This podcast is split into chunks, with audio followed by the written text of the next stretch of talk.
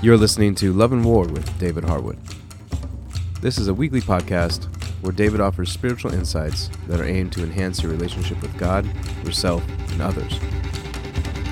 If you are edified by what you hear, please recommend this podcast to people you love. Now, here's David.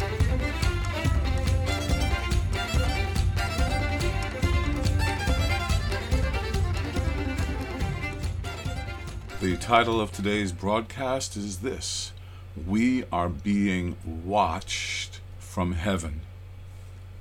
This week, we're continuing to work on a foundation to help us relate to ourselves biblically. Let's begin. Please pray along with the psalm. Let the words of my mouth and the meditation of my heart be acceptable in your sight O Lord, my rock and my redeemer. Rightly interpreting Scripture requires reverent caution. First, we have to try to understand the words that are used. However, the context of each word helps determine the word's meaning. At the same time, the meaning of words provides the context. It is a delicate balance. Prayer helps. Study helps. When I encourage us to seek to please God's indwelling presence, I am expressing a conviction that the God of Abraham, Isaac, and Jacob lives in us. Not only that, but he lives in us in a special way. He is our God, He is our intimate friend. In the Incarnation, our God experienced things in a new way. His self limitation reached new heights. He now has first hand knowledge of weakness, temptation, hunger, faith, pain, rest, perplexity, relief, hope, things like that, things which are unique to that which is human. And now, our God determined to join himself to us in such a vital union that he has become especially aware of and vulnerable to how we think, how we feel, how we decide. This is nothing new, but the way in which he has chosen to do this is unique in his relationship with humanity. Nothing new? I suppose that's true. Here is the description of Israel's trials in the wilderness. It is a, it is a pattern for his relationship to every believer. Reading from Isaiah 63, verse 9.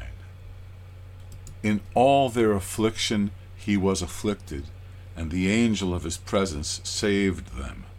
In his love and in his mercy he redeemed them, and he lifted them and carried them all the days of old.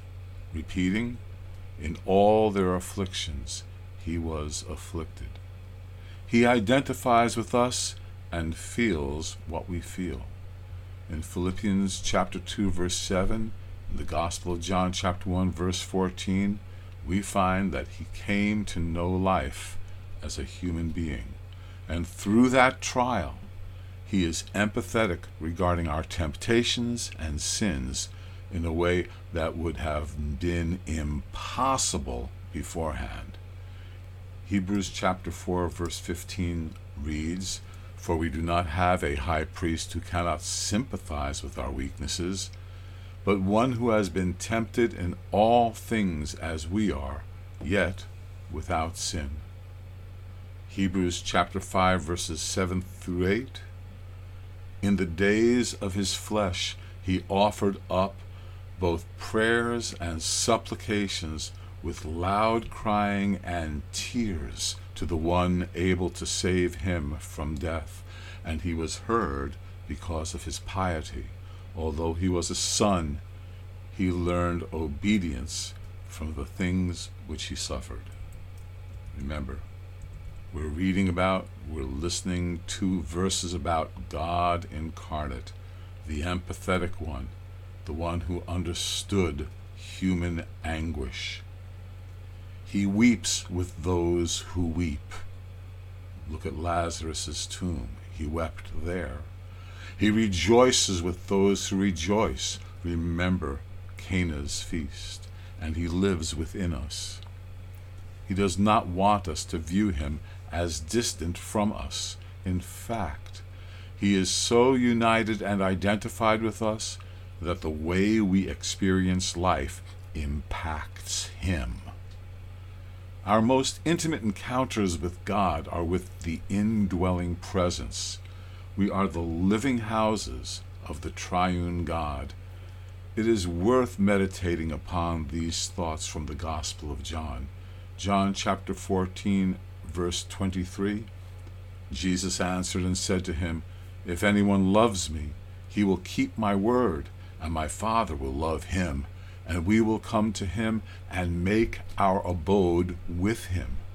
In John chapter 14, earlier, verse 17b, you know him, speaking of the Spirit of truth, because he, the Spirit of truth, abides with you, and the Spirit of truth will be in you. God is dwelling within us. In Ephesians chapter 3, verse 17, it speaks of the Messiah dwelling in our hearts through faith. Where is God living? Where is He manifest to us? By spirit enhanced faith, God dwells in the core of our being. Now, I want to provide some balance. I'm certain that Psalm 19's petition May the words of my mouth and my heart's deepest thoughts give your presence pleasure. I'm certain that petition was not written with that type of proximity, God within us, in mind. Although David was anointed with the Spirit, God for him was primarily an external reality. That is the spatial context and the relational dynamic in which the psalmist participated. To get a feel for that, please read this dynamic paraphrase God, you see me from your heavenly sanctuary and from your earthly tabernacle. I appear before your throne. May the words of my mouth and my heart's deepest thoughts give your presence pleasure. That's sort of how David experienced God from without. This is an understanding we must not lose. I don't remember who wrote this, but I recall someone describing God as, quote, infinitely high and immanently nigh, close quote. He is both transcendent and personally present the Eternal One declared himself to be that way in Jeremiah chapter 23, verse 23. Am I a God who is near, declares the Lord, and not a God far off? Please consider this. The God who indwells us primarily exists outside us. Compared to all that is, we are minuscule. Meanwhile, he fills heaven and earth. He is God Most High. His throne's location is in the highest sphere of the created heavenly realms. That is the actual center of everything that has been created. Obviously, Jesus does not just live in our hearts. His location is variously described as before the Father's throne, Daniel 7, verse 13, Revelation chapter 5, verses 6 and 7. His location is described as seated with the Father on the throne, Revelation 3:21. At, he is described as being at the right hand of the Father, Acts chapter 7 verse 55, and in Hebrews chapter 1 verse 8, he is described as being enthroned in his own right. He does not just live in our hearts. God's word describes his location, And all this illumination about God's location is intended to help us appreciate the glorified Messiah's identity, role, and external reality. Let's agree that God is watching us from the outside of us. He is, if we were to coin a name, Jehovah aware of us. Adonai aware of us. Psalm 53, verse 2a, it's written, God has looked down from heaven upon the sons of men. He's still doing it. Psalm 113, verse 6 reports that the Lord our God, quote, stoops down to look on the heavens and the earth. That's from the Holman translation. Here's a sample of how this is translated New American Standard. He humbles himself to behold. The New English translation. He bends down to look. The Lexham English Bible. He condescends to look. From his transcendent height, God is motivated by love to the degree that he embraces humility so as to gaze upon and inspect his creation.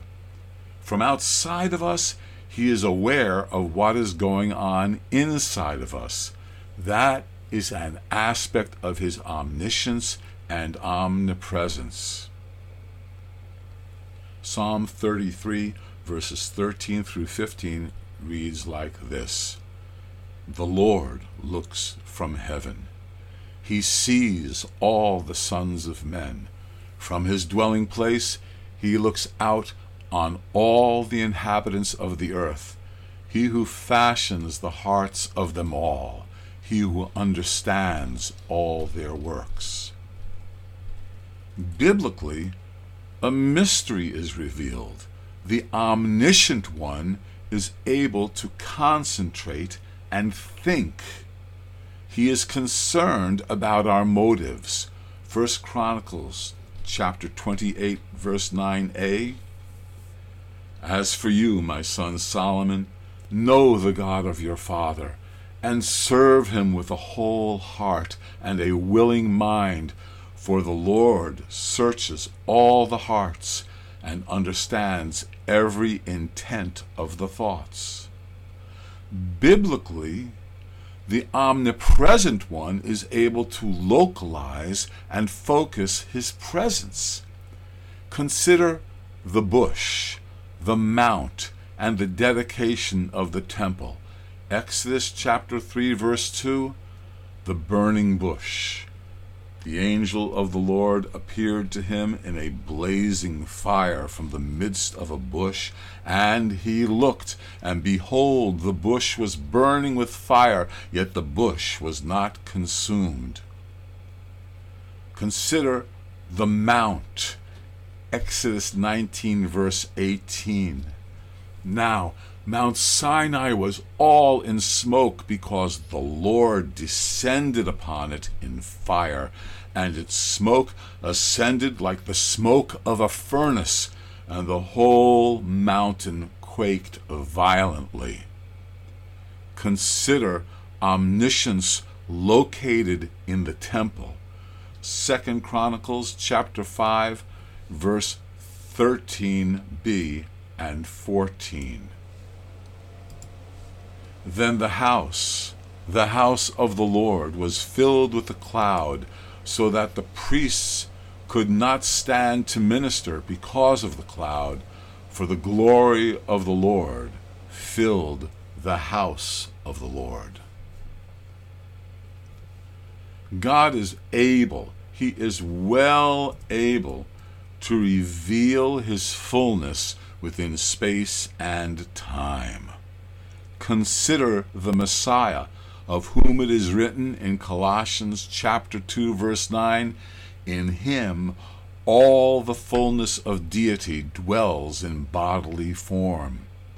Consider his body. Ephesians chapter 1 verse 22c and 23 it's written the church which is his body, the fullness of him who fills all in all. Not only his presence, but his attention can be concentrated. Biblically, our God searches things out and personally inspects them. I'm reading three verses now. Psalm 11, verse 4 The Lord is in his holy temple. The Lord's throne is in heaven. His eyes behold, his eyelids test the sons of men. In Genesis 18, well, two verses, verses 20 and 21, the Lord said, The outcry of Sodom and Gomorrah is indeed great, and their sin is exceedingly grave. I will go down now and see if they have done entirely according to its outcry which has come to me, and if not, I will know. Psalm 139, verses 1 through 3. O Lord, you have searched me and known me. You know when I sit down and when I rise up. You understand my thought from afar. You scrutinize my path and my lying down, and are intimately acquainted with all my ways. Not only can his presence be located and concentrated, but his attention can also be concentrated. And God, this God, dwells within us and at the same time he observes us from heaven. Listen, he has purposely placed his presence within each of us in a manner that makes a way for him to experience us from the inside. He knows how we feel. Our thoughts and motives affect his emotions. And it is with these factors in mind that I encourage you to pray. Let the words of my mouth and the meditation of my heart be acceptable in your sight. Or perhaps work with today's paraphrase in prayer God, you see me from your heavenly sanctuary and from your earthly tabernacle. I appear before your throne May the words of my mouth and my heart's deepest thoughts give your presence pleasure. As God answers that prayer, we can meditate upon how our motives and words might bless God, because it's true. We are being watched from heaven, but He has also located His presence within us. He not only experiences us from the outside, he experiences us intimately from within our very being.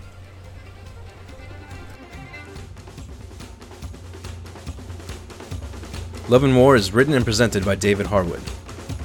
Editing is by David and Sam Iovino, who is also the producer and technical advisor for the podcast. David is the pastor of Restoration Fellowship in Glen Cove, New York, and the author of the books God's True Love and For the Sake of the Fathers.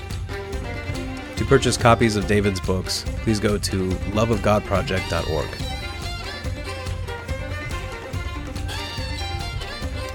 The theme song for this podcast is Skirmish from the album Combustion, which was written and performed by Leonard Jones. Additional episodes of Love and War can be downloaded on the Podbean app or through iTunes.